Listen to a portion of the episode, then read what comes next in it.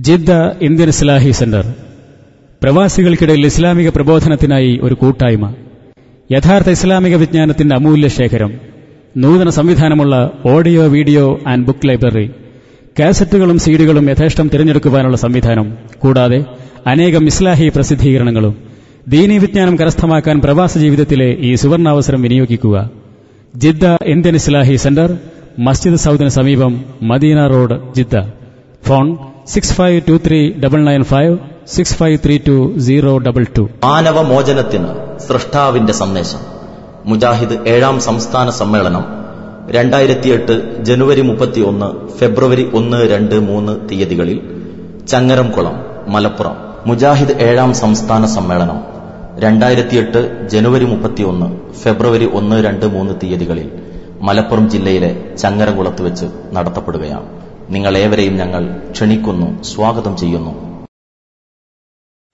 بسم الله الرحمن الرحيم ومن احسن قولا ممن دعا الى الله وعمل صالحا وقال انني من المسلمين അള്ളാഹുവിങ്കലേക്ക് ക്ഷണിക്കുകയും സൽക്കർമ്മം പ്രവർത്തിക്കുകയും തീർച്ചയായും ഞാൻ മുസ്ലിങ്ങളുടെ കൂട്ടത്തിലാകുന്നു എന്നു പറയുകയും ചെയ്തവനേക്കാൾ വിശിഷ്ടമായ വാക്ക് പറയുന്ന മറ്റാരുണ്ട് وبركاته الحمد لله رب العالمين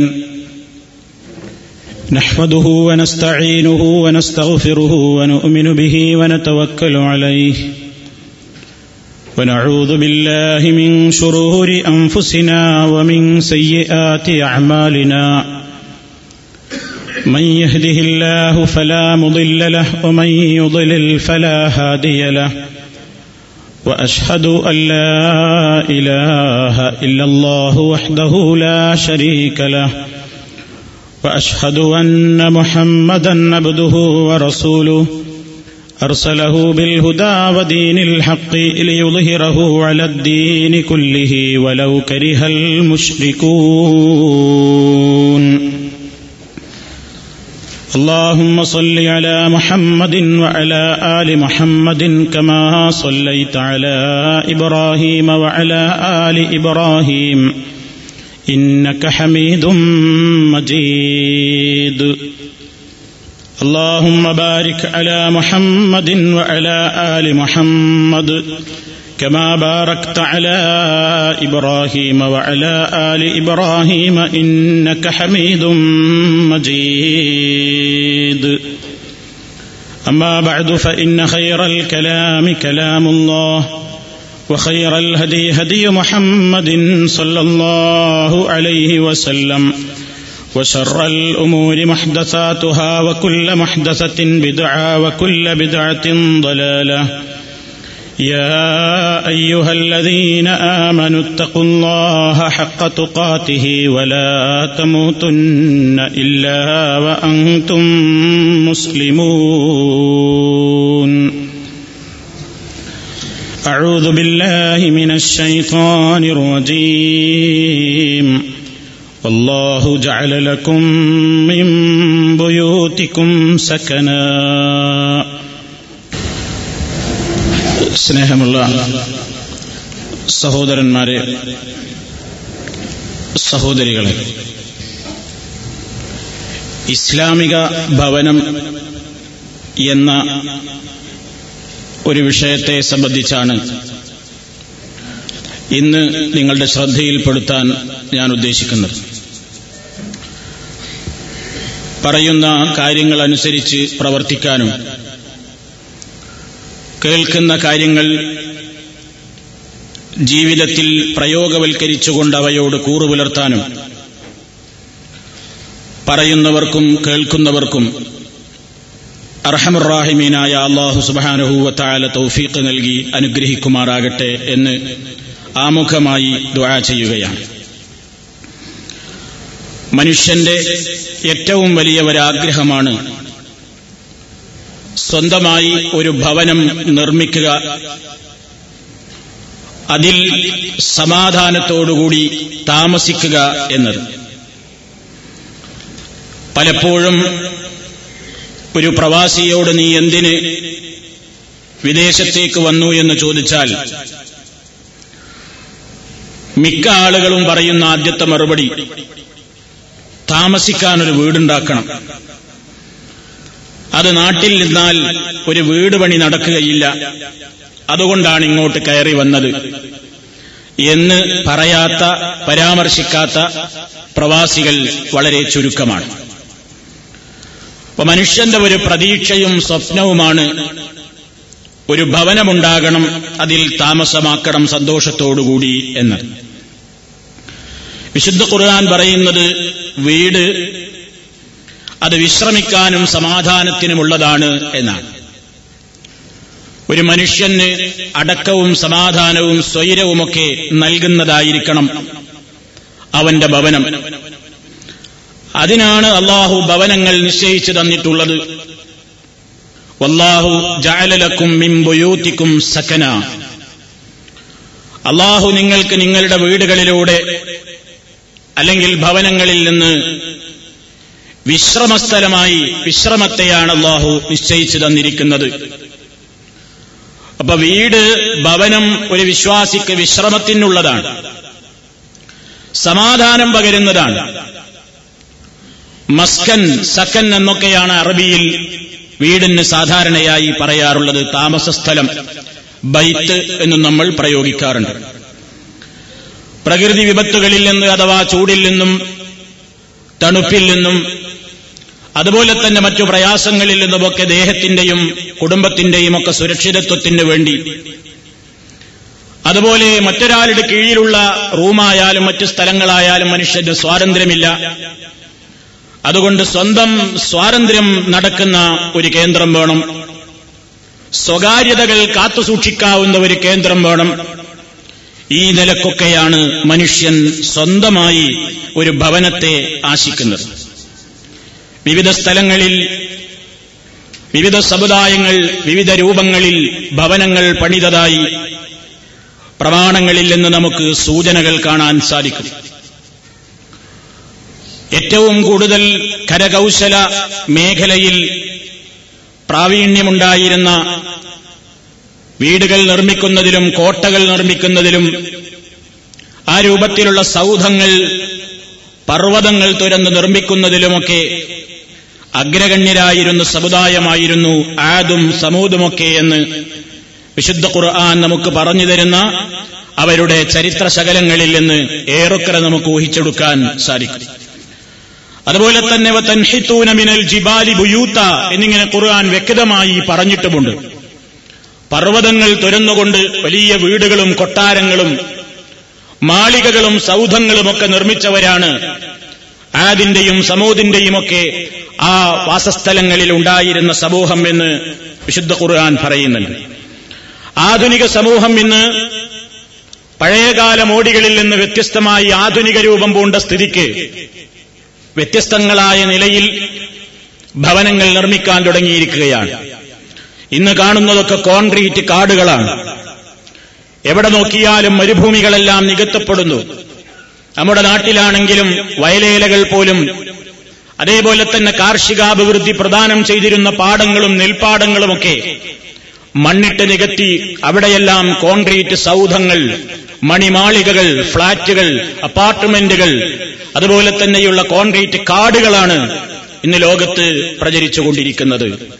ഇത് അന്ത്യനാളിന്റെ ഒരു ലക്ഷണമായി നമ്മുടെ ജീവനേക്കാൾ നാം സ്നേഹിക്കേണ്ടുന്ന സ്നേഹിക്കുന്ന മഹാനായ നബിയുന മുഹമ്മദ് റസൂലുല്ലാഹി സല്ലാഹു അലൈഹി വസല്ലം പ്രവചിച്ചു കഴിഞ്ഞതുമാണ്.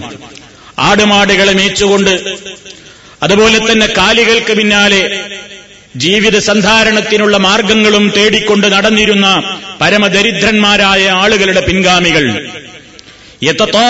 ഫിൽ ബുന്യാൻ.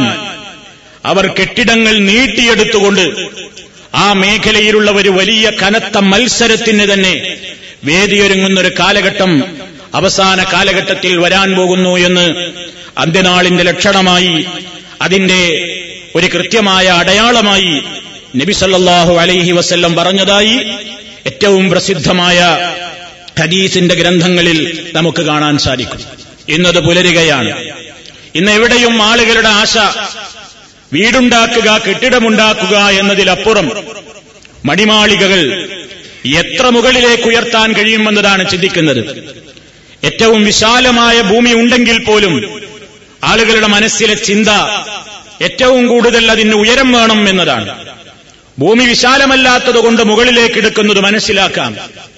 എന്നാൽ വിശാലമായ ഭൂമിയാണെങ്കിൽ പോലും ആളുകൾ ചിന്തിക്കുന്നത് കുറച്ച് സ്ഥലത്ത് ഏറ്റവും ടോപ്പ് മുകളിൽ എത്ര നിലയാണ്? അങ്ങനെ എത്ര നിലയുള്ള ബിൽഡിംഗ് ആണ്? ഇത്ര ഫ്ളാറ്റുകളുള്ള ബിൽഡിംഗ് ആണ് എന്നതിന്റെയൊക്കെ പേരിൽ പെരുമ പറയുന്ന പൊങ്ങച്ചം നടിക്കുന്ന അതിന്റെ പേരിൽ പ്രൗഢി മേനി നടിക്കുന്ന ഒരു കാലഘട്ടം. യത്തത്താവലൂന ഫിൽ ബുന്യാൻ അഷറഫുൽ ഹൽക്കു സല്ലാഹു അലൈഹി വസല്ലമിന്റെ പ്രവചനം. അക്ഷരാർത്ഥത്തിൽ നിന്ന് ലോകത്തിന്റെ ഏതെങ്കിലും ഒരു ഭാഗത്തല്ല ലോകത്തിന്റെ വിവിധ ഭാഗങ്ങളിൽ അത് കൃത്യമായി പുലർന്നു കഴിഞ്ഞിരിക്കുകയാണ്. സ്വതക്ക റസൂലുല്ലാഹി സല്ലാഹു അലൈഹി വസല്ലം. മഹാനായ നബി കരീം സല്ലാഹു അലൈഹി വസ്ല്ലം പറഞ്ഞത് എത്ര സത്യമാണ്. കാരണം അവിടുന്ന് സ്വന്തം ഇഷ്ടപ്രകാരം സംസാരിക്കാറില്ല.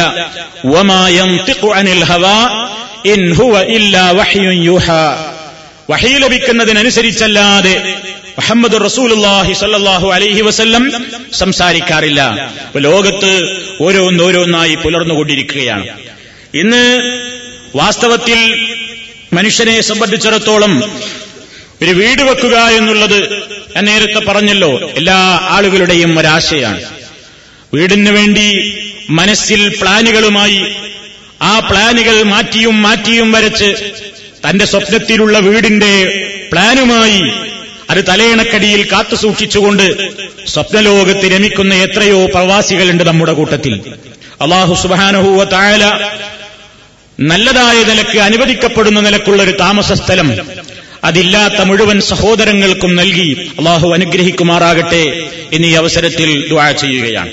സഹോദരങ്ങളെ ഒരു വീട് നിർമ്മിക്കാൻ ഉദ്ദേശിക്കുന്ന ഒരു മുസ്ലിം. ആ വീടിന്റെ നിർമ്മാണ ഘട്ടത്തിൽ അതിന്റെ പ്രാരംഭഘട്ടത്തിൽ തന്നെ അവൻ മനസ്സിലാക്കേണ്ടത് ഞാനൊരു മുസ്ലിമാണ് എന്നതാണ്. ഒരു മുസ്ലിമാണ് വീടുണ്ടാക്കാൻ പോകുന്നത്. ഒരു മോമിനാണ് വീടുണ്ടാക്കാൻ പോകുന്നത്.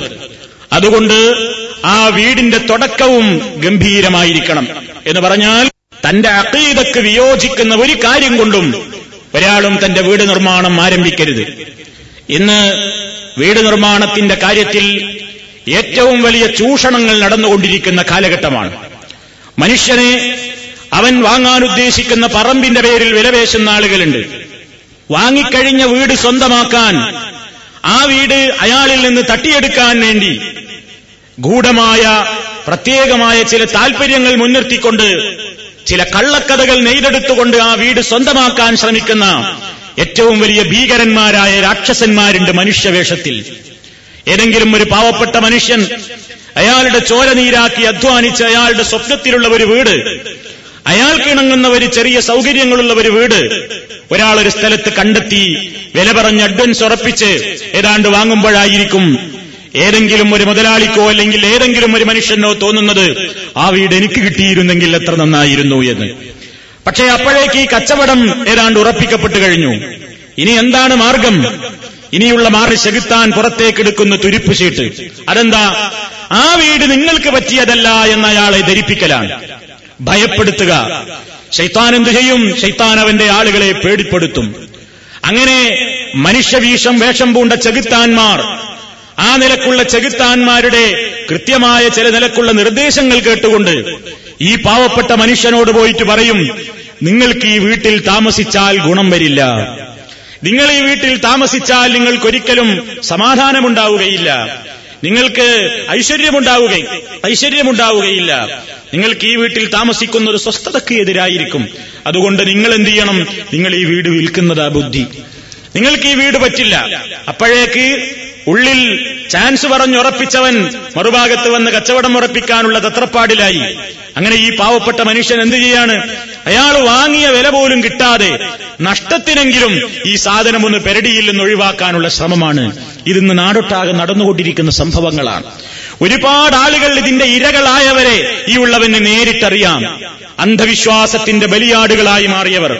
അതിനൊരു മുവഹിദിനെ കിട്ടരുത്. ഒരു മുജാഹിദ് തയ്യാറാകരുത്. ഒരു മുസ്ലിമിനെ അതിന് കിട്ടുകയില്ല. അന്ധവിശ്വാസികളുടെ മുമ്പിൽ മാത്രമേ ഇത്തരം നമ്പറുകൾ നടക്കുകയുള്ളൂ. അതുകൊണ്ട് നാം ആദ്യം മനസ്സിലാക്കുക നമ്മുടെ മനസ്സിനിണങ്ങുന്ന സമാധാനവും സ്വസ്ഥതയും പകരുന്ന ഒരു വീടിന്റെ അന്തരീക്ഷം ആ അന്തരീക്ഷം ഇസ്ലാമികമായി തീരാൻ വേണ്ടി തുടക്കത്തിലേ ശ്രമിക്കണം. വീടിന് നബിസല്ലാഹു അലൈഹി വസല്ലം നമ്മളോടൊരു വീടിന് സ്ഥലം നോക്കാൻ പറയുമ്പോ എന്തേ പറഞ്ഞിട്ടുള്ളൂ? നിനക്ക് ഹലാലായ സ്ഥലമായിരിക്കണം. ഹറാമായ നിലക്കുള്ള വരുമാനം കൊണ്ടായിരിക്കരുത് നീ വാങ്ങുന്നത്. കാരണം ഹറാമായ സമ്പാദ്യം കൊണ്ട് വാങ്ങുന്ന വീട് ഹറാമായ സമ്പാദ്യം കൊണ്ട് നീ ധരിക്കുന്ന വസ്ത്രം ഹറാമായ സമ്പാദ്യം കൊണ്ട് നീ കഴിക്കുന്ന ഭക്ഷണം ഹറാമായ സമ്പാദ്യത്തിലൂടെ നീ താമസിച്ചുകൊണ്ടിരിക്കുന്ന നിന്റെ ഭവനമില്ലേ? ആ വീട്ടിൽ താമസിച്ചുകൊണ്ടിരിക്കുന്ന കാലത്തോളം ആ വസ്ത്രം നീ ധരിച്ചുകൊണ്ടിരിക്കുന്ന കാലത്തോളം ആ ഭക്ഷണം കൊണ്ട് വളർന്നിട്ടുള്ള നിന്റെ ശരീരം നിന്നിലുള്ള ഇടത്തോളം കാലം നിന്റെ പ്രാർത്ഥനയ്ക്ക് പോലും ഉത്തരം കിട്ടുന്നതല്ല എന്ന് മഹാനായ നബി സല്ലാഹു അലൈഹി വസ്ല്ലം മുന്നറിയിപ്പ് നൽകിയിട്ടുണ്ട്. എത്രയോ ആളുകൾ ഇങ്ങനെ പ്രാർത്ഥിച്ചു പ്രാർത്ഥിച്ചുകൊണ്ട് കിടക്കുന്നല്ലോ യാ റബ്ബ് യാ റബ്ബ് എന്നയാൾ ഇങ്ങനെ അള്ളാഹുവിനോട് പറയുന്നു. ഒരു യാത്രക്കാരന്റെ കാര്യം പറഞ്ഞുകൊണ്ടാണ് നബി സല്ലാഹു അലൈഹി വസ്ല്ലം പറഞ്ഞത്. യാത്രാവേള എന്ന് പറയുന്നത് പ്രാർത്ഥനയ്ക്ക് ഏറ്റവും കൂടുതൽ ഉത്തരം കിട്ടുന്ന അവസരമാണ്. ആ സന്ദർഭത്തിൽ പോലും പ്രാർത്ഥിച്ചുകൊണ്ടിരിക്കുന്ന കക്ഷികൾ അവർക്ക് അള്ളാഹു ഉത്തരം കൊടുക്കുന്നില്ല. എന്താ കാരണം? മതമുഹു ഹറാമുൻ അയാൾ കഴിച്ച ഭക്ഷണം ഹറാമിന്റെതാണ് അയാൾ ധരിച്ചിട്ടുള്ള വസ്ത്രം ഹറാമിന്റെതാണ് അയാളുടെ ജീവിതത്തിന്റെ വരുമാന മാർഗങ്ങളൊക്കെ ഹറാമിന്റെതാണ് അപ്പൊ ഈ നിലയ്ക്ക് ഇതാണ് വിശ്വാസി ചിന്തിക്കേണ്ടത്. താൻ വീടെടുക്കുമ്പോ തനിക്ക് ഹറാമായ ഹറാമായ നിലയ്ക്ക് സമ്പാദിച്ചുണ്ടാക്കിയ വരുമാനം കൊണ്ടുള്ളൊരു വീട്. അത് നമുക്ക് എന്നും ശാപമായിരിക്കും. അതുകൊണ്ട് തനിക്ക് അനുവദിക്കപ്പെട്ട ധനം അനുവദിക്കപ്പെട്ട സ്ഥലത്ത് അതിനുവേണ്ടി പ്ലാൻ തയ്യാറാക്കുക. എന്താണ് പ്ലാൻ തയ്യാറാക്കുമ്പോൾ ചിന്തിക്കേണ്ടത്? ഒരു വീട് നിർമ്മിക്കുമ്പോ അവിടെ എങ്ങനെയാണ് താമസത്തിന് സൗകര്യമായ നിലയ്ക്ക്? കാറ്റും വെളിച്ചവുമൊക്കെ ആ ഭാഗത്തു നിന്നും കൃത്യമായി ലഭിക്കുന്ന നിലയ്ക്ക്. ഏതു ഭാഗത്തേക്ക് വീടിന്റെ ഭൂമുഖം വരണം? ഏതു ഭാഗത്ത് അടുക്കള വരണം? ഏതു ഭാഗത്ത് ബെഡ്റൂമുകൾ വരണം? ഏതു ഭാഗത്ത് തങ്ങൾക്ക് സൗകര്യമായ നിലയ്ക്ക് വെള്ളമെടുക്കാനുള്ള കിണർ വേണം? ഏത് ഭാഗത്താണ് ആ നിലത്തിന്റെ കിടപ്പനുസരിച്ചുകൊണ്ട് ലാട്രിൻ സൗകര്യം ഏർപ്പെടുത്താൻ പറ്റാവുന്നത്?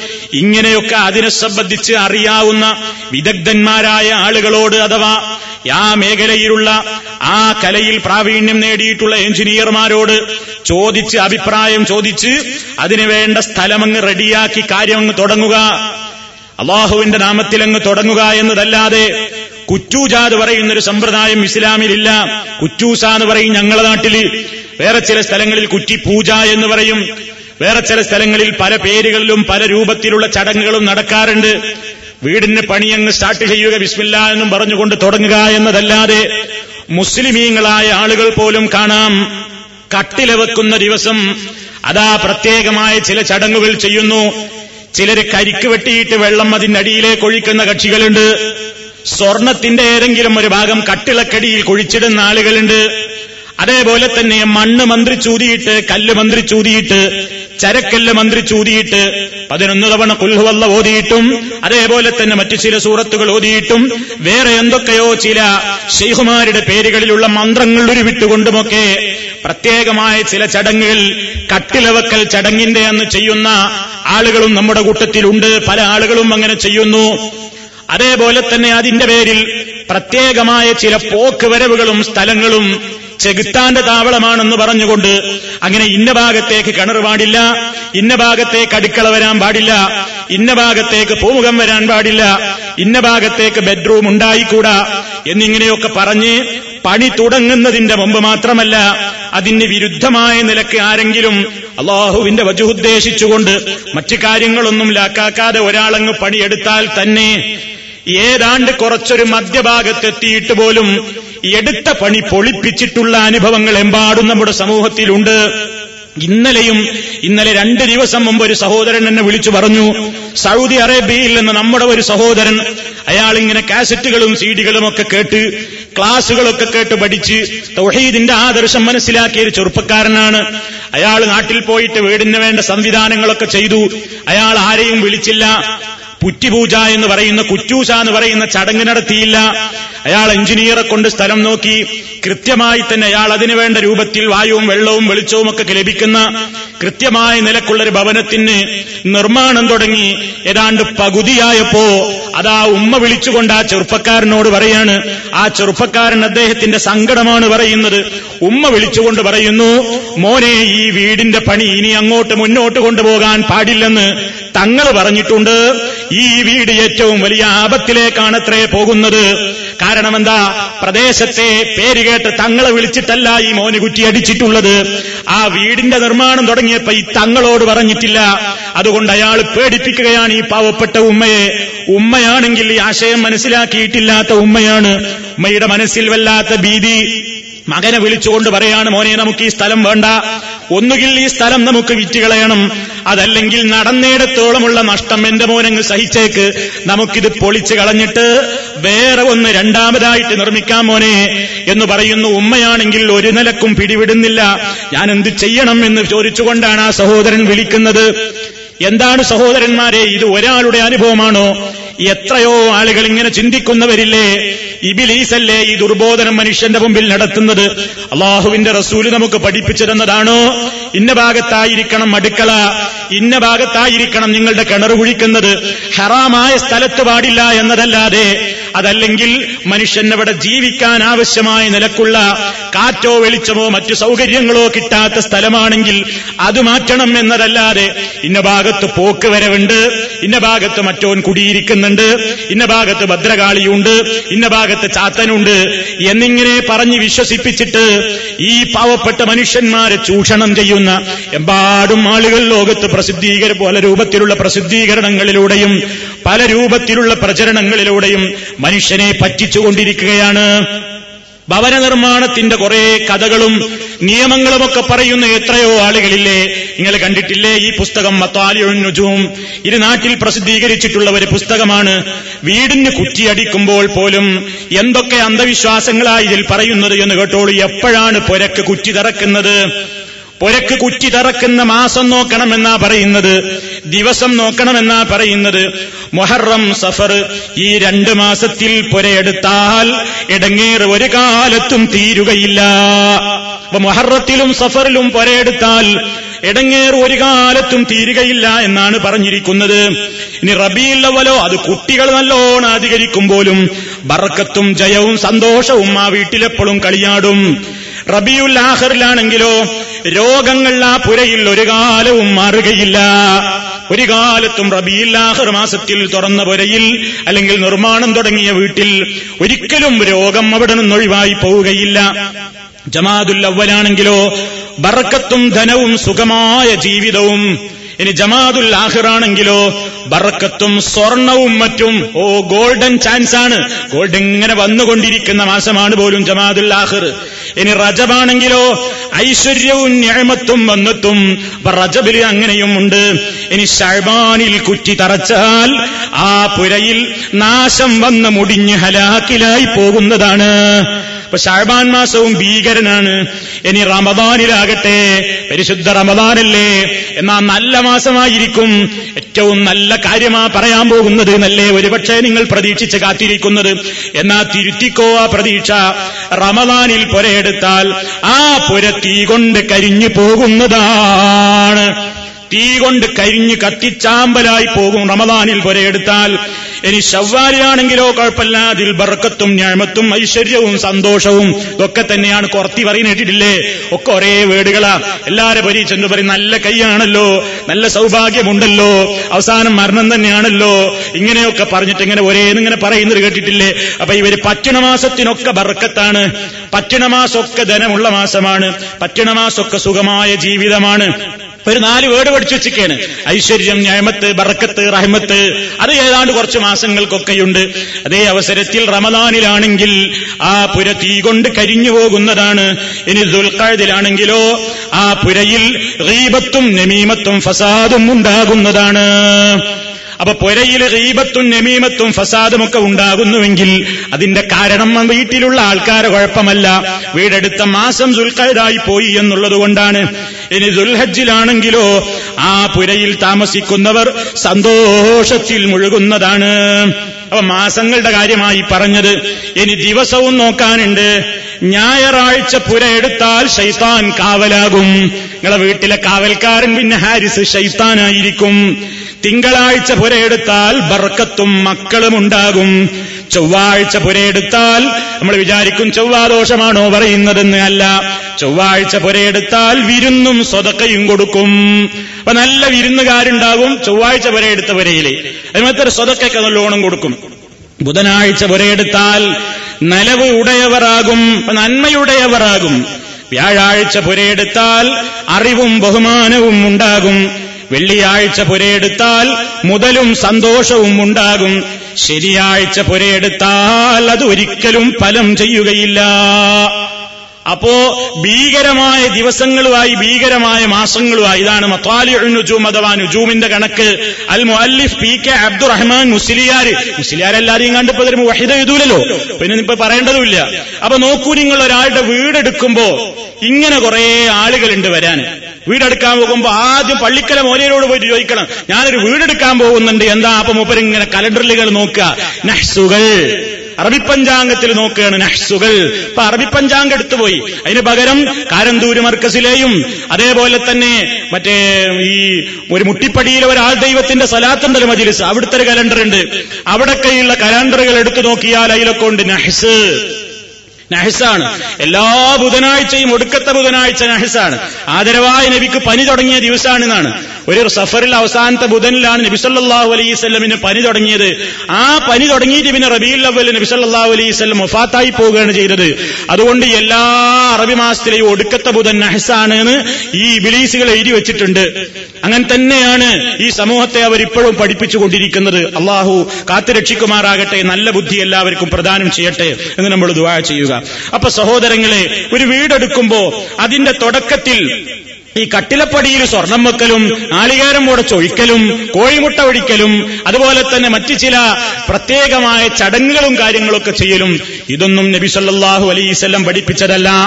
മനുഷ്യനെ ചൂഷണം ചെയ്യാൻ വേണ്ടി ജ്യോത്സ്യന്മാരും കണക്കന്മാരും ജ്യോത്സ്യന്മാരും കണക്കന്മാരും എന്ന് പറയുന്നത് മാപ്പിളമാരിലുമുണ്ട്. ഹിന്ദുക്കളിലുമുണ്ട് ക്രിസ്ത്യാനികളിലുമുണ്ട്. ഓരോ വിഭാഗത്തിലും ഈ രൂപത്തിലുള്ള ദുശഗുണത്തിന്റെ പേരും പറഞ്ഞുകൊണ്ട് ആളുകളെ പറ്റിക്കുന്ന കക്ഷികളുണ്ട്. ഒരു മുസ്ലിം അവന്റെ വീടെടുക്കുമ്പോ ഇത് പടച്ച തമ്പുരാനിൽ ഏൽപ്പിച്ചിട്ടാണ് അവൻ പണി തുടങ്ങേണ്ടത്.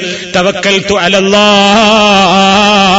ഞാനിതാ അള്ളാഹുവിൽ ഏൽപ്പിച്ചിരിക്കുന്നു എന്ന് പറഞ്ഞുകൊണ്ട് അവൻ അനുവദിക്കപ്പെട്ട ഇസ്ലാമികമായ നിയമങ്ങളോടുകൂടി അവൻ പണിയാരംഭിക്കുക എന്നിട്ടോ ഇനി ആ പണി നിർമ്മാണം നടന്നുകൊണ്ടിരിക്കുമ്പോ കാവൽ നൽകേണ്ടത് ആരാണെന്നാ വിശ്വസിക്കേണ്ടത്? അള്ളാഹുവാണ് കാവൽ നൽകേണ്ടത്. നേരെ മറിച്ച് വീടിന്റെ തുടക്കം അങ്ങ് പണി നടക്കുമ്പോ യഥാ അതിങ്ങനെ മറച്ചു കെട്ടിയിട്ട് ആ മറയുടെ ഭാഗത്ത് ഒരു പേക്കോലമുണ്ടാക്കി നിർത്തിയിട്ട് പറയുന്നു കരിങ്കണ്ണാ നോക്കിക്കോ.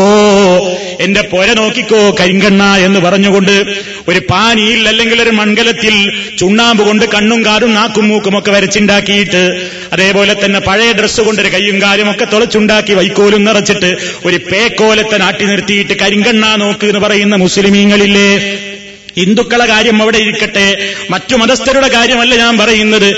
ഓരോ നിസ്കാരം കഴിഞ്ഞാലും അഷ്റഫുൽ ഹൽക്ക് സല്ലാഹു അലൈ വസല്ലം നമ്മളോട് പറഞ്ഞില്ലേ നിങ്ങൾ ഒരിക്കലും പറയാതെ പോകരുത്. അള്ളാഹും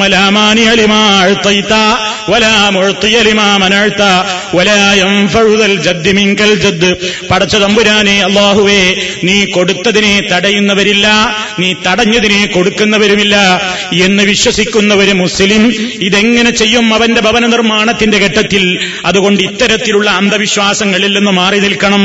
അപ്പൊ ഒരു മുസ്ലിമിന്റെ വീടാണ്. ഇസ്ലാമിക ഭവനമാണ് ഉയരാൻ പോകുന്നത്. അതുകൊണ്ട് അതിന്റെ അടിത്തറയിൽ തന്നെ ഷിർക്ക് വിദഗ്ധ ഹുറാഫാത്ത് അന്ധവിശ്വാസങ്ങളിൽ നിന്ന് മുക്തമായ നിലക്കാണ് അവൻ പണിയാരംഭിക്കേണ്ടത് ഇനി ശ്രദ്ധിക്കേണ്ടത് എന്താണെന്നോ ആവശ്യത്തിനനുസരിച്ചുള്ള സൗകര്യങ്ങൾ മാത്രമാണ് ഒരു വീട്ടിൽ നമ്മൾ ഏർപ്പെടുത്തേണ്ടത്. ഇന്ന് അങ്ങനെയാണോ സഹോദരന്മാരെ? ഇന്ന് ഞാനോ നിങ്ങളോ ഒരു വീടുണ്ടാക്കുന്നുവെങ്കിൽ നമ്മൾ ചിന്തിക്കുന്നത് എന്താ എന്റെ ആവശ്യമല്ല ഞാൻ നോക്കുന്നത്.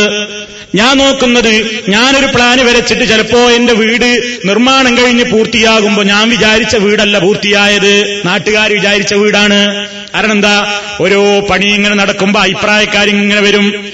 ഒരാളിങ്ങനെ അധികം വെറുതെ അയാളിങ്ങനെ പോവാണ്. അപ്പൊ അയാളിങ്ങനെ വീട് നിർമ്മാണം കണ്ട് അയാളിങ്ങനെ വന്ന് ഉരക്ക് കൈയും കൊടുത്തിട്ട് ആ ഇത് ഇങ്ങനെയാണില്ലേ. ഒരു രണ്ട് റൂം ഉണ്ടായിക്കോട്ടെ. അത് ഇത്ര വീതി പോരാ മറ്റേയും കൂടി ഉണ്ടായിക്കോട്ടെ. അവിടെ ഒരു ഷോ വാൾ ഉണ്ടായിക്കോട്ടെ. ഇവിടെ ഒരു ഷോ ഡോർ ഉണ്ടായിക്കോട്ടെ. ഇവിടെ ഒരു ഷോ കേസ് കുറച്ചും കൂടെ ഭംഗിയാവും. എന്നിങ്ങനെ പറഞ്ഞിട്ട് അഭിപ്രായം പറയുന്നവന് പറഞ്ഞാൽ പോരെ കാശ് ചെലവാക്കുന്ന നമ്മളല്ലേ?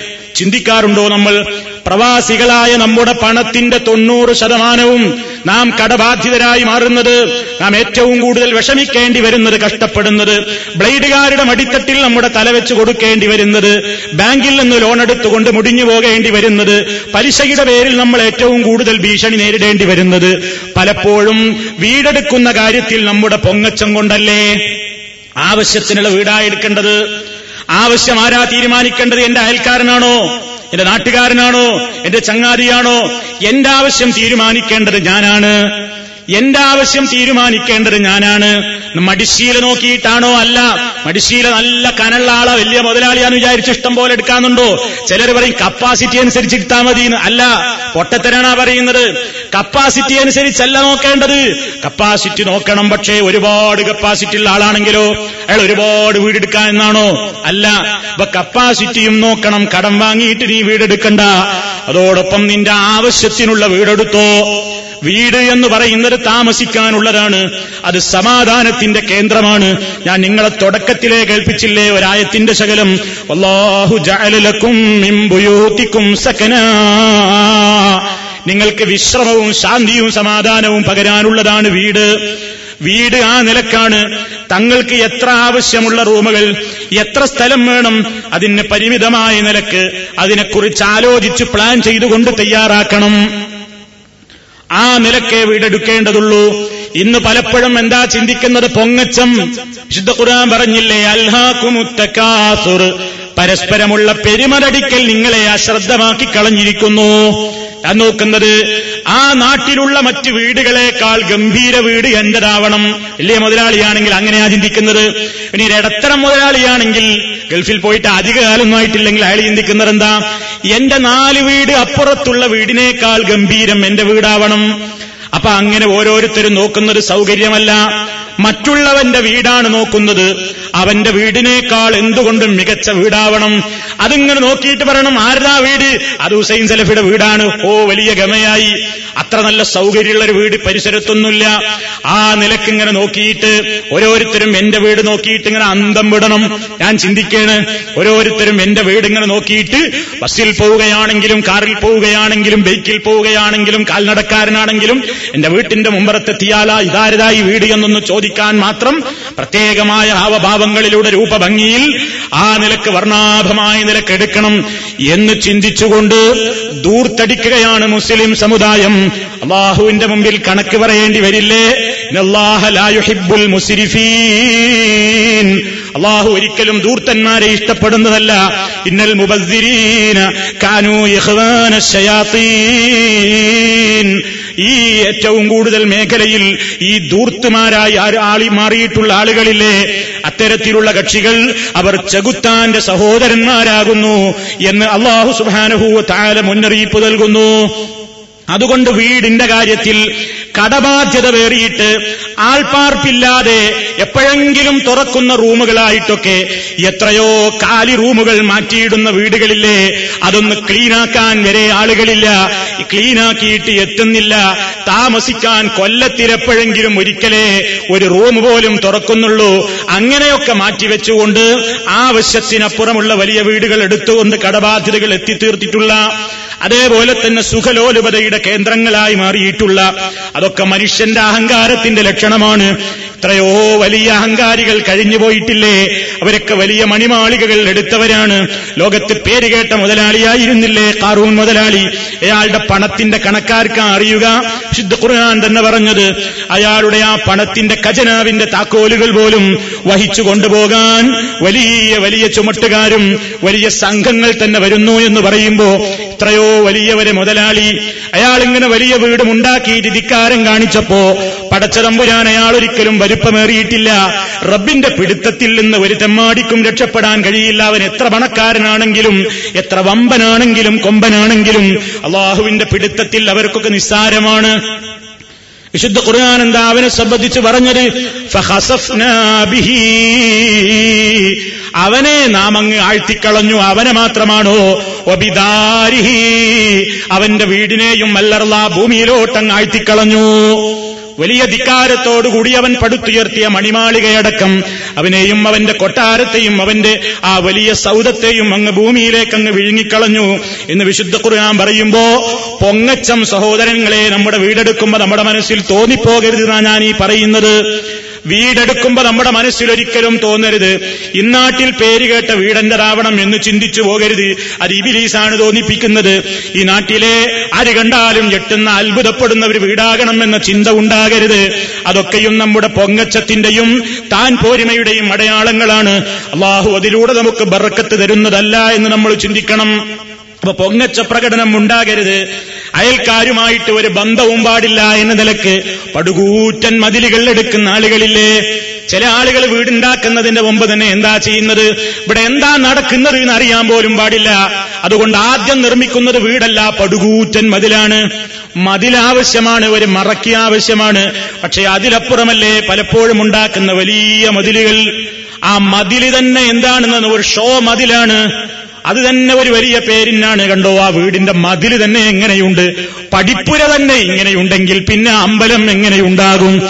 എന്ന ചിന്തയുണ്ടാക്കാൻ വേണ്ടി ഏറ്റവും വലിയ പേരിന് വേണ്ടി അതിനുവേണ്ടി ലക്ഷങ്ങൾ പൊടിക്കുന്ന ആളുകൾ.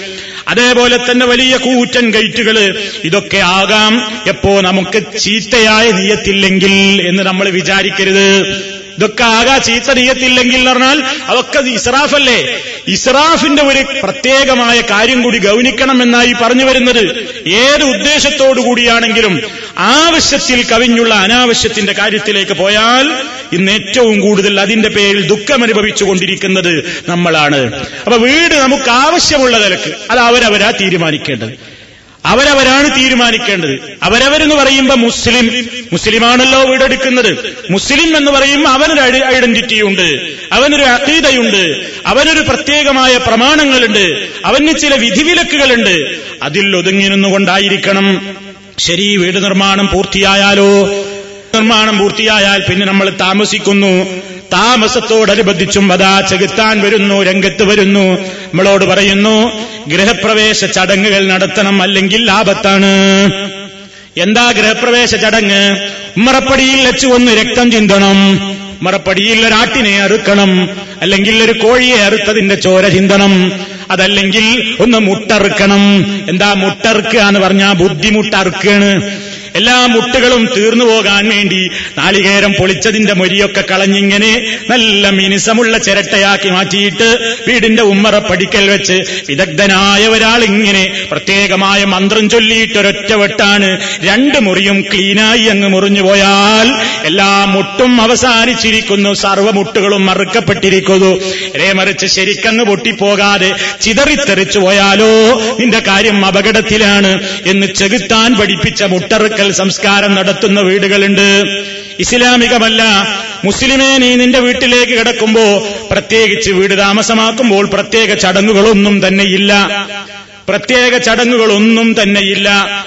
ചില ആളുകൾ എന്തു പറയുന്നു? ആദ്യം കൊണ്ടുപോയിട്ട് ഒരു ഉപ്പിന്റെ കലം കൊണ്ടുപോയി വെക്കുന്ന ആളുകളുണ്ട്. ആദ്യം കൊണ്ടുപോകേണ്ടത് ഉപ്പാണ്.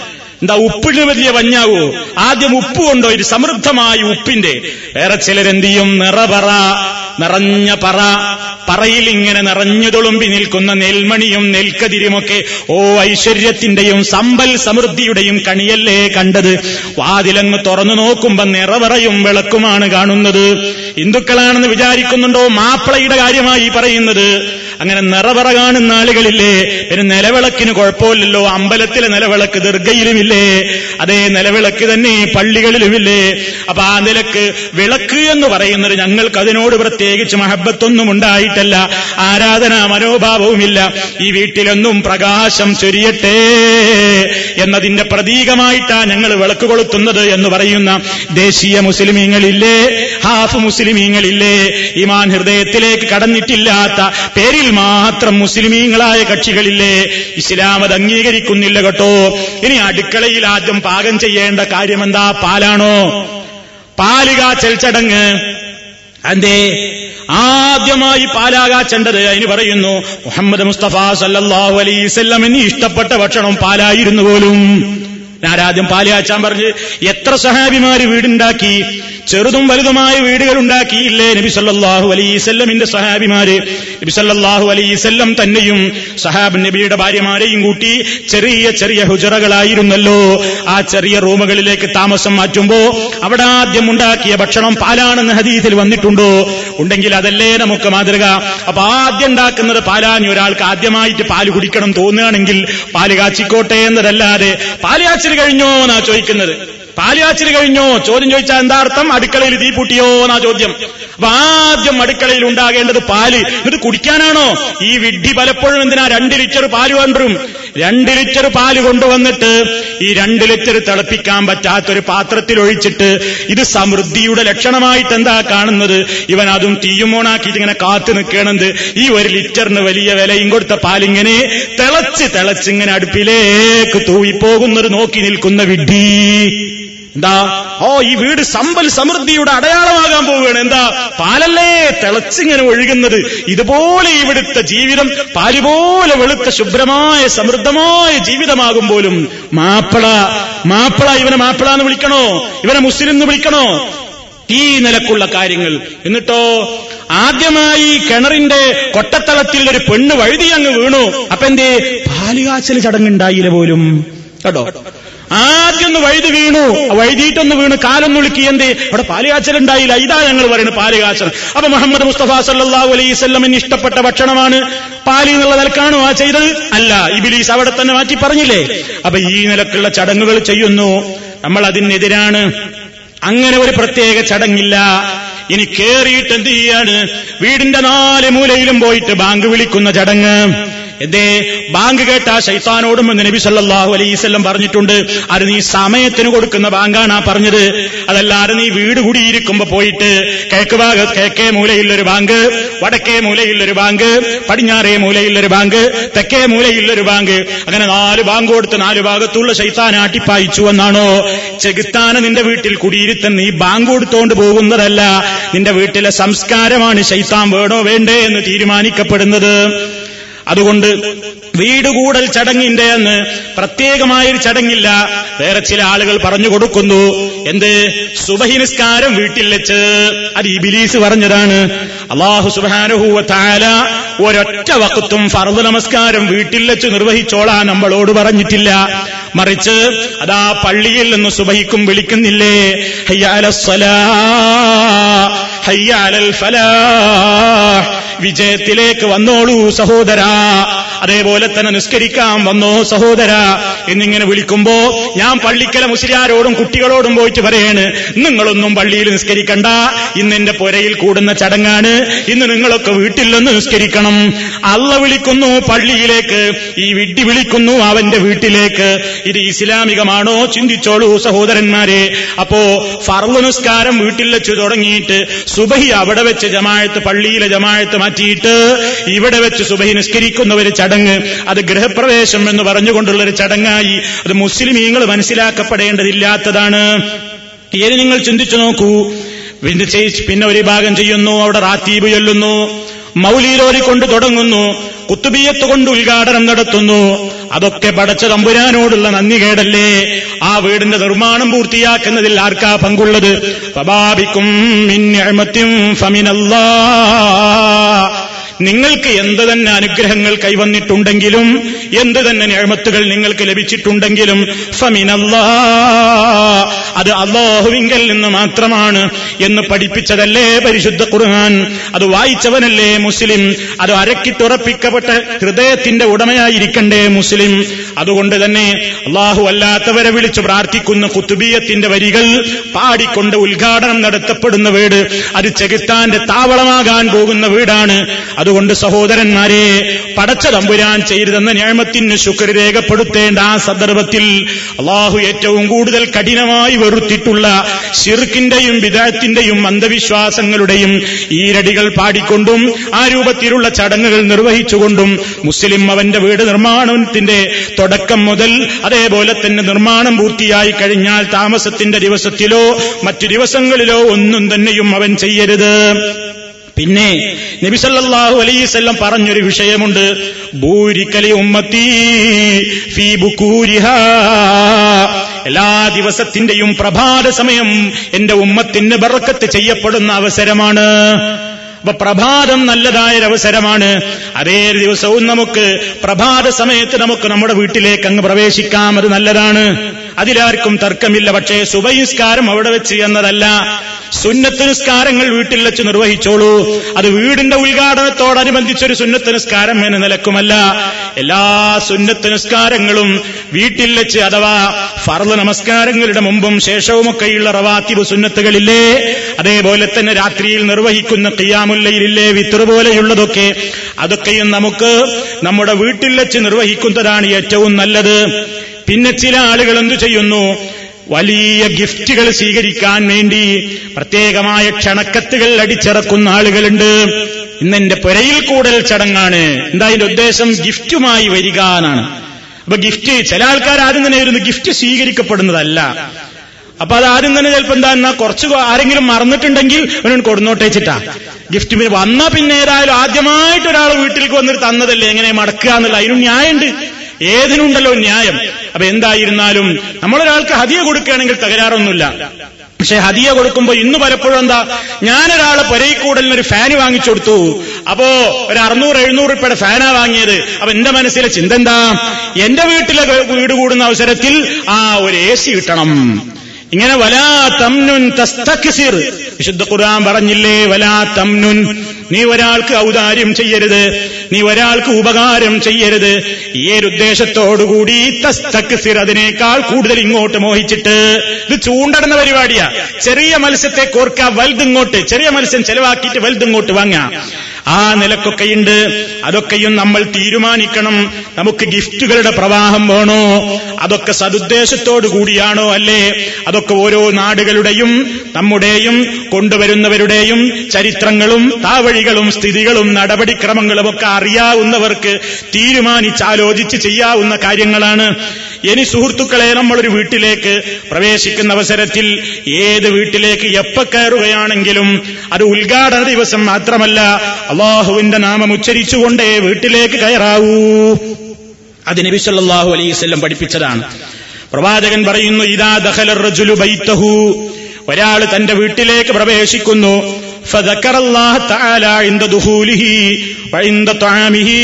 അയാൾ അള്ളാഹുവിനെ ഓർത്തു അഥവാ ബിസ്മി ചൊല്ലിക്കൊണ്ടാണ് വീട്ടിലേക്ക് കയറിയത്. അതേപോലെ തന്നെ ഭക്ഷണം കഴിക്കുന്ന അവസരത്തിലും അയാൾ ബിസ്മി ഉച്ചരിച്ചിട്ടുണ്ടെങ്കിൽ കാല പറയും ലാ മബീത്തലക്കും വലാ അശാ. നിങ്ങൾക്ക് നീ വീട്ടിൽ അക്കമഡേഷനോ ഫുഡോ ഇല്ലാന്ന് ഷൈത്താൻ പറയും. എന്നാ അവിടെ താമസല്ല. കാരണം ഇയാൾ ബിസ്മി ചൊല്ലിയിട്ടാ വീട്ടിലേക്ക് കയറിയിട്ടുള്ളത്. അപ്പൊ പിന്നെ ശൈത്താൻ കൂടെ കയറുന്നതല്ല. ബിസ്മി ചൊല്ലിയിട്ടാണ് ഭക്ഷണം കഴിച്ചിട്ടുള്ളത്. കൂടെ ശൈത്താൻ കഴിക്കാൻ സാധ്യമല്ല. നേരെ മറിച്ച് വൈദാദഹല ഒരാൾ പ്രവേശിക്കുന്നത് ഫലം അവൻ പ്രവേശിക്കുന്ന അവസരത്തിൽ വിസ്മി ചൊല്ലിയിട്ടില്ലെങ്കിൽ ഷൈത്താൻ പറയും മദറക്കുത്തുമുൽ മബീത്ത്. നിങ്ങൾക്കിന്നിവിടെ താമസ സൗകര്യം കിട്ടിപ്പോയിരിക്കുന്നു എന്ന് മറ്റു ശൈത്താന്മാരോട് പറയുന്നു. വൈതാലം എതുക്കുരില്ലാഹി ഭക്ഷണം കഴിക്കുന്ന അവസരത്തിൽ ഈ മനുഷ്യൻ വിസ്മി ചൊല്ലിയിട്ടില്ലെങ്കിലും ഷെയ്ത്താൻ പറയുന്നു അതാ നിങ്ങൾക്കിന്നിവിടെ താമസ സൗകര്യം മാത്രമല്ല കിട്ടിപ്പോയത്. വൽ അശാ. ഭക്ഷണവും നിങ്ങൾക്ക് കിട്ടിപ്പോയിരിക്കുന്നു എന്ന് ശൈത്താനവന്റെ അനുയായികളോട് പറയുന്നു എന്ന് നബി സല്ലല്ലാഹു അലൈവല്ലം പറയുന്നു. അതുകൊണ്ട് വീട്ടിലേക്ക് സുഹൃത്തുക്കളെ നിർമ്മാണം പൂർത്തിയാക്കിയ വീട്ടിലേക്ക് അതിന്റെ ആദ്യ പ്രവേശന ഘട്ടത്തിലും ഇനി നമ്മൾ ഏത് സമയത്ത് കയറുകയാണെങ്കിലും വീട്ടിൽ കയറുമ്പോൾ എന്തു പറഞ്ഞുകൊള്ളണം? അള്ളാഹുവിന്റെ നാമം പറയണം. അതിനൊരു രൂപം നബി സല്ലാഹു അലൈസ് പഠിപ്പിച്ചു തന്നിട്ടുണ്ട്. സർവ മുസ്ലിമീങ്ങളും അത് മനഃപ്പാടമാക്കി വെക്കണം. اللهم إني أسألك خير المولج وخير المخرج بسم الله ولجنا وبسم الله خرجنا على الله ربنا توكلنا അള്ളാഹുവേ ഏറ്റവും നല്ല പ്രവേശന സ്ഥലം നിന്നോട് ഞാൻ ചോദിക്കുന്നു ഏറ്റവും നല്ല പുറപ്പാടിനെയും നിന്നോട് ഞാൻ ചോദിക്കുന്നു ബിസ്മില്ലാഹി വലജിന അള്ളാഹുവിന്റെ നാമത്തിൽ ഞങ്ങൾ പ്രവേശിച്ചിരിക്കുന്നു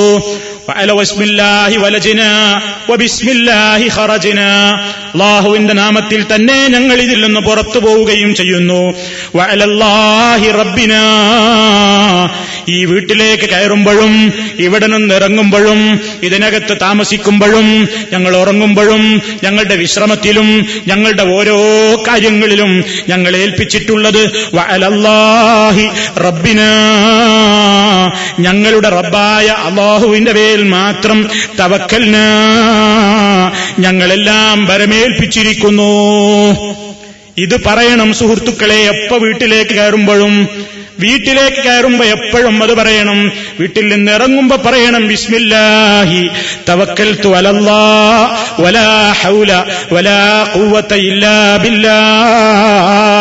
നമ്മൾ തുടക്കത്തിലെ ചോദിച്ചു കഴിഞ്ഞല്ലോ നല്ല പുറപ്പാട്. നല്ല പുറപ്പാടിന്റെ ലക്ഷണമാണ് ബിസ്മി ചൊല്ലിക്കൊണ്ട് പുറത്തിറങ്ങൽ. അങ്ങനെ പുറത്തിറങ്ങിയവന് കാവലുണ്ട്. അങ്ങനെ പുറത്തിറങ്ങിയവന് പ്രത്യേകമായ രക്ഷയുണ്ട്. ഇതൊക്കെയും ഹദീസിന്റെ വചനങ്ങളിൽ വന്നിട്ടുള്ള വാക്കുകളാണ്. ഇനി സഹോദരന്മാരെ മുസ്ലിമിന്റെ വീട് ഇസ്ലാമിക ഭവനമായി തീരണമെങ്കിൽ അവിടെ ഇസ്ലാമികമായ അന്തരീക്ഷമാണ് നിലനിൽക്കേണ്ടത്. നബി സല്ലല്ലാഹു അലൈഹി വസ്ല്ലം പറഞ്ഞു അഫ്ദലു ഇല്ലൽ മക്തൂബ. ഒരു മനുഷ്യന്റെ നമസ്കാരങ്ങളിൽ ഏറ്റവും ശ്രേഷ്ഠമായ നിസ്കാരം അവന്റെ വീട്ടിൽ വെച്ച് നിസ്കരിക്കലാണ് നിസ്കാരം. ഏറ്റവും ഹൈറ് പള്ളിയിൽ നിസ്കരിക്കലല്ല പുരയിൽ നിന്ന് നിസ്കരിക്കലാണ്.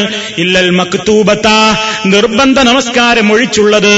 അഥവാ ലുഹറും അസറും മകരിബും സുബഹിയും ഒക്കെ അതിന്റെ നിർബന്ധ നമസ്കാരങ്ങൾ നീ പള്ളിയിൽ തന്നെ പോയി ചെയ്യുമ്പോ അതിനോടനുബന്ധമായ റവാത്തിബ് സുന്നത്തുകളില്ലേ അതൊക്കെ വീട്ടിൽ വെച്ച് നിർവഹിക്കലാണ് ഏറ്റവും പുണ്യകരമായത്. പള്ളിയിൽ നിസ്കരിക്കുന്നതിനേക്കാൾ സുന്നത്ത് നിസ്കാരത്തിന് കൂലി വീട്ടിലാണ്. നിന്റെ വീട് ഇസ്ലാമികമായ സമാധാനത്തിന്റെ കേന്ദ്രമാകാൻ അത് നല്ലതാണ്. വീട്ടിൽ അംഗങ്ങൾക്കിടയിൽ സുരക്ഷിതത്വം വേണോ? സമാധാനം വേണോ? സൗഹാർദ്ദാന്തരീക്ഷം വേണോ? അതോ കടിച്ചു കിടയുന്ന കടിച്ചു കീറുന്ന നരകത്തിന് തുല്യമായ ഒരു വീടാണോ നിന്റെ വീട്? അതിൽ നിന്ന് മോചനം നേടണമെങ്കിൽ നീ എന്തു ചെയ്തോ? നിന്റെ വീട്ടിലേക്ക് നിസ്കാരം മാറ്റിക്കോ. സുന്നത്ത് നിസ്കാരം വീട്ടിൽ വെച്ച് നിർവഹിച്ചോളൂ. അതെല്ലാവരും നടപ്പിലാക്കേണ്ട ഒരു സമ്പ്രദായമാണ് സഹോദരങ്ങളെ. എടുത്തുപോയൊരു സുന്നത്താണത്. സുന്നത്ത് നിസ്കാരം നമ്മൾ കഴിയുന്നൊരു നമ്മുടെ വീട്ടിൽ വെച്ച് നിർവഹിക്കുക. ഫറദ് നിസ്കാരം പള്ളിയിൽ സുന്നത്ത് വീട്ടിലെ. അതാ നബി സല്ലാഹു അലൈഹി വസല്ലം പറഞ്ഞത് നോക്കൂ നിങ്ങൾ. നബി ഇത് പറയുന്നത് മദീനത്തെ പള്ളിയിൽ നിന്നല്ലേ? മദീനത്തെ പള്ളിയിൽ ഒരു റക്കായത്തിന് ആയിരം മടങ്ങല്ലേ പ്രതിഫലം? ആ മദീനത്തെ പള്ളിയിൽ നിന്നുകൊണ്ടാണ് നബി സല്ലാഹു അലൈഹി വസല്ലം സഹാബത്തിനോട് പറഞ്ഞത് പുരയിൽ പോയി നിസ്കരിച്ചോളൂ. മദീനത്തെ പള്ളിക്ക് പോലും ഇല്ലാത്ത പുണ്യം നിസ്കാരത്തിന് സുന്നത്ത് നിസ്കാരത്തിന് അവരവരുടെ വീടുകളാണെന്നല്ലേ? നബി സല്ലാഹു അലൈഹി വസല്ലം പഠിപ്പിക്കുന്നത് ആ പുണ്യം നമ്മൾ കളയരുത്. അതേപോലെ തന്നെ പിന്നെ ചിന്തിക്കേണ്ടത് നമ്മുടെ വീടുകളിൽ നിന്ന് ഉയർന്നു കേൾക്കേണ്ട ശബ്ദം പരിശുദ്ധ ഖുർആനാണ്. നിങ്ങളുടെ ഭവനങ്ങളെ നിങ്ങൾ മക്ബറകളാക്കി പോകരുത്.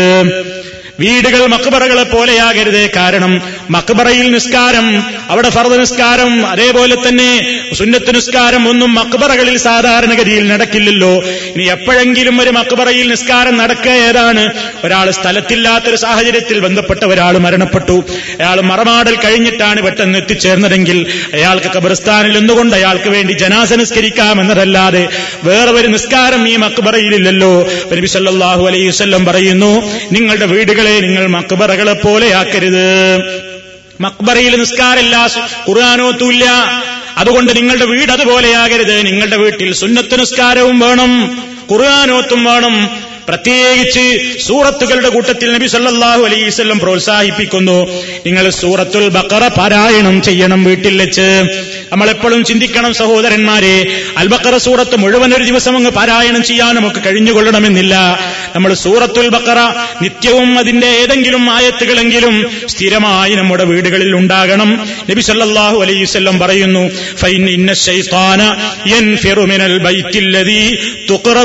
സൂറത്തുൽ അൽ സൂറത്ത് പാരായണം ചെയ്യപ്പെടുന്ന വീടുകളിൽ നിന്ന് ചെകുത്താൻ വിരണ്ടോടുന്നതാണ്. ഷൈത്താൻ അവിടെ നിൽക്കാൻ അവനെ കൊണ്ട് സാധ്യമല്ല എന്ന് നബി സല്ലാഹു അലൈഹി വസ്ല്ലം പറയുന്നു.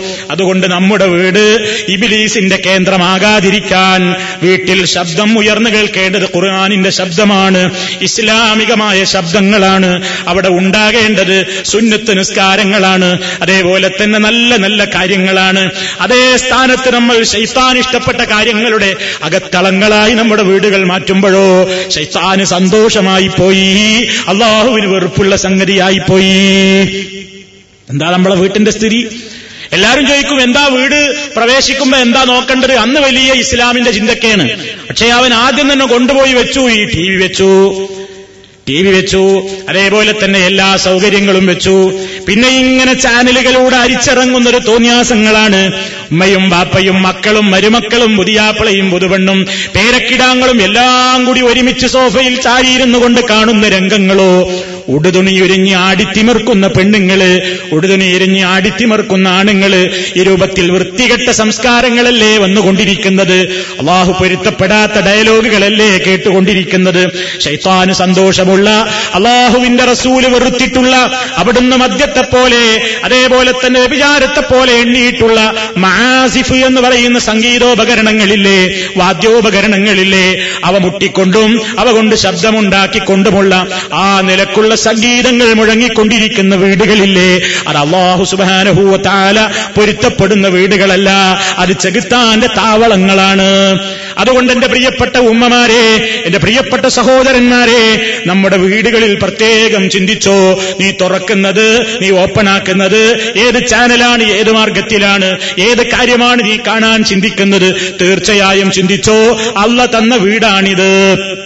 അല്ല തന്ന പണമാണ് അള്ളാഹു തന്ന വീടാണ് അള്ളാഹു തന്ന നിയമത്താണ് ഇവിടെ എന്റെ റബ്ബിന് ഇഷ്ടമില്ലാത്തത് ഞാനെങ്ങനെ ചെയ്യുമെന്ന് ചിന്തിക്കുമ്പോ നമ്മളൊന്ന് ആലോചിച്ചുകൂടെ. നമ്മളൊരു മോനിക്ക് പഠിക്കാനുള്ള സൗകര്യങ്ങൾ ചെയ്തു കൊടുത്ത് വസ്ത്രം വാങ്ങിക്കൊടുത്ത് അവന് വേണ്ട എല്ലാ സൗകര്യവും ചെയ്തു കൊടുത്തിട്ട് ആ മോന് നമ്മൾ വിളിക്കുന്നിടത്തേക്ക് വരാതായാൽ ഒരു ഉപ്പയുടെ സങ്കടം എത്രയാണ്? ഒരു ഉമ്മയുടെ സങ്കടം എത്രയാണ്? നമ്മൾ ശപിക്കാറില്ലേ അത്തരത്തിലുള്ള മക്കളെ? ദേഷ്യം പിടിച്ച് നമ്മളവരെ തല്ലാറില്ലേ? വളരെ വിഷമം പിടിച്ച വാക്കുകൾ പറയാറില്ലേ? കാരണം മോനെ നിന്നെ തീറ്റിപ്പോറ്റി വളർത്തി വലുതാക്കിയിട്ട് നീ എന്നോട് കാണിക്കുന്ന കൂറ് ഇങ്ങനെയായി പോയല്ലോ എന്ന് പറഞ്ഞുകൊണ്ട് മക്കളെ ഉപദേശിക്കുന്ന നമ്മൾ പരമകാരുണികനായ റഹ്മാനായ റബ്ബ് നമുക്ക് കനിഞ്ഞരുളി തന്നിട്ടുള്ള ഭക്ഷണവും കഴിച്ച് അല്ല തന്ന സോഫയിൽ ചാരിയിരുന്ന് അല്ല തന്ന വീടിന്റെ അകത്തളത്തിൽ ഇരുന്നുകൊണ്ട് കൊണ്ട് ശൈത്താന് മാത്രം സന്തോഷമുള്ള കാര്യങ്ങൾ ചെയ്യുമ്പോ അള്ളാ അരുതേ എന്ന് പറഞ്ഞിട്ടുള്ള കാര്യങ്ങൾ കേൾക്കുമ്പോ അരുത് നീ നോക്കരുതെന്ന് പറഞ്ഞിട്ടുള്ള ഇടത്തേക്ക് നീ നോക്കി നിന്റെ വീട്ടിലിരുന്ന് രസിക്കുമ്പോ ചിന്തിക്കുന്നോ മുസ്ലിമേ നമുക്ക് ഈമാനുണ്ടോ? നമ്മുടെ റബ്ബ് എത്രമാത്രം സബൂറാണ്. അല്ല എത്രമാത്രം സഹനമുള്ളവനാണ്. പടച്ച തമ്പുരാൻ നമ്മൾ നമ്മുടെ മക്കൾ നമ്മളോട് കാണിക്കുന്ന തെറ്റിനപ്പപ്പ ശിക്ഷിക്കും പോലെ പരമകാരുണികനായ റബ്ബങ്ങാനും അവനോട് നമ്മൾ ഈ കാണിക്കുന്ന ഈ ക്രൂരതയ്ക്ക് ഈ നന്ദികേടിന് അപ്പപ്പഴങ്ങാനും പിടിച്ച് ശിക്ഷിച്ചിരുന്നുവെങ്കിൽ വിശുദ്ധ ഖുർആൻ എന്താ പറഞ്ഞത്? ജനങ്ങളെ അള്ളാഹു പിടിച്ച് ശിക്ഷിക്കുകയായിരുന്നുവെങ്കിൽ എന്തിന്? അവർ ചെയ്യുന്ന ഓരോ തെറ്റിനും ഉടനടി റബ്ബങ്ങ് ശിക്ഷ പാസാക്കിയിരുന്നുവെങ്കിൽ.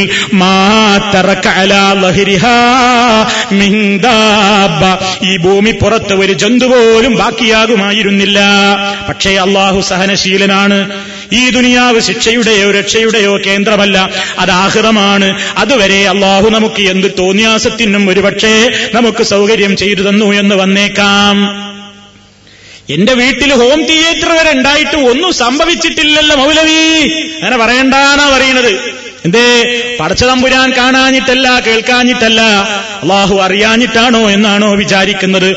ഓരോ ഞാമത്തും അള്ളാഹു നീ എത്ര തന്നെ തെമ്മാടിത്തം ചെയ്യുമ്പോഴും അള്ളാഹു അവന്റെ ഞാമത്ത് പിൻവലിക്കാതിരിക്കുന്നത് കാണുമ്പോ നീ പേടിച്ചോ? അത് ഇസ്തിദറാജാണ്. റബ്ബ് പരീക്ഷിക്കുകയാണ് കൂടുതൽ കൂടുതൽ പരീക്ഷിക്കുകയാണ്. അങ്ങനെ കയ്യയച്ച് വിട്ടിരിക്കുകയാണ് നമ്മളെ. പോകുന്നിടത്തോളം ഇവൻ പോകട്ടെ. അവസാനം ഒരു പിടുത്തമുണ്ട്. ആ പിടുത്തത്തിൽ നിന്ന് രക്ഷപ്പെടാൻ നിന്നെ കൊണ്ട് സാധ്യമല്ല എന്ന് പരിശുദ്ധ ഖുർആൻ മുന്നറിയിപ്പ് നൽകിയിട്ടുണ്ട്. അതുകൊണ്ട് നമ്മുടെ വീട്ടിൽ ഇനി ദയവായി സിനിമയോടണ്ട ഇനി സീരിയൽ സംസ്കാരം വേണ്ട. പ്രവാസികളോട് എത്ര പറഞ്ഞാലും അവർ പറയുന്നു മക്കൾക്കൊരു എന്റർടൈൻമെന്റ് ഒരു ചെറിയൊരു ഗാദറിങ് എല്ലാവരും കൂടെ കൂടുമ്പോ അതൊരു സന്തോഷമല്ലേ? ആരെയാ സഹോദരാ നീ സന്തോഷിപ്പിക്കുന്നത്? ആരെയാണ് സഹോദരി നീ സന്തോഷിപ്പിക്കുന്നത്? ആർക്ക് വേണ്ടിയാണ് നീ അത് ഓണാക്കിക്കൊണ്ട് നിന്റെ വീടിനെ ഈ രൂപത്തിൽ പിശാച്ചിന്റെ താവളമാക്കി മാറ്റുന്നത്. പടച്ചതമ്പുരാന്റെ കോടതിയിലെത്തും മുമ്പേ ഖബറിൽ നീ ഒറ്റയ്ക്ക് കിടക്കേണ്ടവളല്ലേ? കിടക്കേണ്ടവനല്ലേ? ആഹൃത്തിൽ ഇവരൊക്കെയുണ്ടോ? വകുല്ലുഹും ഒറ്റക്കൊറ്റക്കല്ലേ നീ നിന്റെ റബ്ബിന്റെ കോടതിയിലെത്തി നിൽക്കുന്നത്? നിന്റെ കാര്യം ഏറ്റെടുക്കാൻ ആരെങ്കിലുമുണ്ടോ? വലാ തസിറു വാസിറത്തും വിസറ ഉഖ്റാ ഒരാളും മറ്റൊരാളുടെ പാപഭാരം വന്ന് ഏറ്റെടുക്കുന്നതല്ല. ഏറ്റെടുക്കാൻ ആവശ്യപ്പെട്ടാലും ആ രംഗത്തേക്ക് ഒരാളും തിരിഞ്ഞു നോക്കുക പോലുമില്ല. അപ്പൊ ഗസ്റ്റ് വന്നു. ഞങ്ങൾ കാണാറില്ല. ഗസ്റ്റ് വന്നപ്പോ ഒന്ന് ഓണാക്കിയതാണ്. ഗസ്റ്റിനോട് തുടർന്ന് പറയാൻ നീ ഗഡ്സ് കാണിക്കണം എന്നാ ഞാൻ പറയുന്നത് എന്ത്? സഹോദര ഈ വീട്ടിൽ അത് ഉണ്ടാകാറില്ല അത് തുറന്നു പറയാൻ നിനക്ക് സാധ്യമല്ലെങ്കിൽ പിന്നെ നിന്റെ വീട് എന്ന് എന്തിനാ നീ പറയുന്നത്? ഹറാം അവിടെ ഓടാറില്ല. ഞങ്ങൾ സിനിമ കാണാറില്ല. ഞങ്ങൾ സീരിയൽ കാണാറില്ല. പക്ഷേ ഇന്ന് ഇളയമാട് മോൾ വന്നതല്ലേ? മുത്താപ്പന്റെ മകൻ വന്നതല്ലേ? കുറച്ചു നേരത്തേക്ക് എങ്ങനെയാണ് ആ തിരികളോടത് പറയുന്നത്? മര്യാദ കേടല്ലേ എന്ന് വിചാരിച്ചിട്ട് നീ എങ്ങനെ സഹിക്കുന്നു? അള്ളയാണോ നിനക്ക് വലുത്? അള്ളാഹുവിന്റെ റസൂലാണോ നിനക്ക് വലുത്? നബി സല്ലല്ലാഹു അലൈഹി വസല്ലം പറഞ്ഞതെന്താ? നിങ്ങളിൽ ഒരാളും മുഗ്മിനായി തീരുന്നതല്ല. ഹത്താ അവന് ഏറ്റവും പ്രിയങ്കരനായവൻ ഞാനായി തീരുന്നത് വരെ റസൂലുള്ളാനോടുള്ള മഹബത്ത് അങ്ങനെയാണ്. നബി സല്ലല്ലാഹു അലൈസല്ലമിനോടുള്ള സ്നേഹം നമുക്ക് മറ്റാരോടും ഉണ്ടാകാൻ പാടില്ല. മിൻ വാലിദിഹി മാതാപിതാക്കളെക്കാളും വവലദിഹി സന്താനത്തെക്കാളും വന്നാസി അജ്മഴീൻ സർവ മനുഷ്യരെക്കാളും അതിൽ ഗസ്റ്റും പെട്ടു മൂത്തമ്മാന്റെ മോനും പെട്ടു അളിയങ്കാക്കയും പെട്ടു അതേപോലെ തന്നെ മറ്റെല്ലാവരും പെട്ടുകഴിഞ്ഞു അതുകൊണ്ട് നിന്റെ വീട് ഇസ്ലാമികമായ അന്തരീക്ഷത്തിൽ നിന്ന് കടുകള വ്യതിചലിക്കാൻ ഏ കുടുംബിനിയായ പെണ്ണേ കുടുംബനാഥനായ സഹോദര കുല്ലുക്കും റായിൻ നിങ്ങൾ എല്ലാവരും മേക്കുകാരാണ് കേട്ടോ. കുല്ലുക്കും മസൂലും. ഓരോ മേക്കുകാരനും തന്റെ കീഴിലുള്ള പ്രജകളെ സംബന്ധിച്ച് ചോദിക്കപ്പെടുന്നതാണ്. വൽമർ ഒരു ഭർത്താവിന്റെ വീട്ടിലെ റാണിയാണ് ഒരു ഭർത്താവിന്റെ വീട്ടിലെ മേക്കുകാരിയാണ് നേതാവാണ് ആ വീട്ടിലെ പെണ്ണ്. ആ കുടുംബത്തിന്റെ നിയന്ത്രണം ആ നിലയ്ക്ക് അവൾക്ക് കൂടി ബാധകമാണ് എന്ന് നബി സല്ലല്ലാഹു അലൈഹി വസല്ലം പറഞ്ഞിട്ടുണ്ട്. അതുകൊണ്ട് സഹോദരിമാരെ സഹോദരന്മാരെ നമ്മുടെ വീട് അല്ല തന്ന വീടാണ് അല്ല തന്ന ഫ്ളാറ്റാണ് അല്ല തന്ന സൗകര്യമാണ് അല്ല തന്ന പണമാണ്. ആ റബ്ബിന് വെറുപ്പുള്ളത് ചെയ്താൽ നമ്മേക്കാൾ നന്ദി കെട്ടവർ വേറെ ആരാ ഉണ്ടാവുക? അതുകൊണ്ട് അതിൽ നിന്ന് പിന്നെയും എന്നാ പിന്നെ മാലാടിക്കോ മൗലിയല്ലിക്കോ ാണോ? ഇസ്ലാമികമല്ല. ഷിറുക്കിൻ രാജാൽ നന്ദി കെട്ടവർ വേറെ ആരാ ഉണ്ടാവുക? അതുകൊണ്ട് അതിൽ നിന്ന് പിന്നെയും എന്നാ പിന്നെ മാലാടിക്കോ മൗലിയല്ലിക്കോ ഇസ്ലാമികമല്ല ഷിറുക്കിൻ രാജാങ്ങളും വേണ്ട. വീട്ടിൽ നിന്ന് ഇസ്ലാമികമല്ലാത്ത സർവതും വിട്ടു നീക്കിക്കോ. അവിടെ നമുക്ക് പ്രതിമകൾ വേണ്ട. ഷോക്കേസിൽ കാണാം നമ്മ ആനക്കുട്ടിയെ കാണാം കുതിരക്കുട്ടിയെ കാണാം. അതേപോലെ തന്നെ പലതിന്റെയും ജീവനുള്ള വസ്തുക്കളുടെ രൂപങ്ങൾ കാണാം. എടുത്തു നീക്കണം സഹോദരന്മാരെ. വീട്ടിൽ കളിപ്രായമുള്ള ശിശുക്കൾ ഉണ്ടെങ്കിൽ ആ ശിശുക്കളുടെ ആവശ്യാർത്ഥം മാത്രം ഇസ്ലാമിൽ അനുവദിക്കപ്പെട്ട നിലക്കുള്ള ചില കളിപ്പാവകളാകാമെന്ന് ഹദീസിൽ നിന്ന് നമുക്ക് മനസ്സിലാക്കാൻ സാധിക്കുന്നു. ഐഷ റളിയല്ലാഹു അള്ളാഹു അൻഹ കളിക്കുന്ന പ്രായത്തിൽ അവർക്ക് രണ്ട് ചിറകുകളുള്ള ഒരു കുതിര ആ നിലക്കുള്ള ഒരു കളിപ്പാവ അവർക്കുണ്ടായിരുന്നു എന്ന് ഹദീസിൽ നമുക്ക് കാണാം. അതിന്റെ പരിധിയിൽ പെടാത്ത മറ്റുള്ള എല്ലാ കുട്ടികളുടെ കളിപ്രായം കഴിഞ്ഞാൽ പിന്നെ നീങ്ങുന്നൊരു ഷോക്കേസിലേക്കാണ് വലിയ കുട്ടികളാ പിന്നൊക്കെ. ചെറിയ കുട്ടിയായപ്പോഴാ വാങ്ങിയത്? പിന്നെയോ പിന്നെ ഇരുപത്തഞ്ചും മുപ്പതും നാൽപ്പതും അമ്പതൊക്കെ വയസ്സിന്റെ എന്താ അതിന്റെ പാവേ എന്ത് പാവ? എടുത്ത് നീക്കണത്. ഷോക്കേസിൽ നിന്ന് എടുത്ത് ഒഴിവാക്കിക്കോളൂ. നമ്മുടെ വീട്ടിൽ ചുമരുകൾ കൊണ്ട് ചിത്രങ്ങൾ കൊണ്ട് അലങ്കരിച്ചോളൂ. അലങ്കരിക്കണമെങ്കിൽ ഫ്ലവർ വൈസ് കൊണ്ട് അലങ്കരിച്ചോളൂ.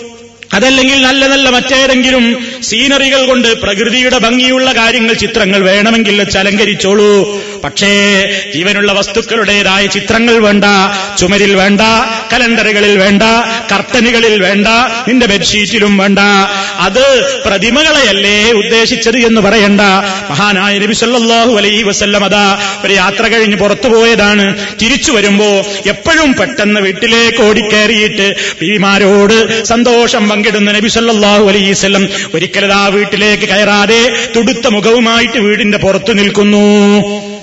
ആയിഷ റളിയല്ലാഹു തആലാൻ ഓടി വന്നിട്ട് ചോദിക്കുന്നു നബിയേ എന്തേ എന്റെ അടുക്കൽ വല്ലതും സംഭവിച്ചോ?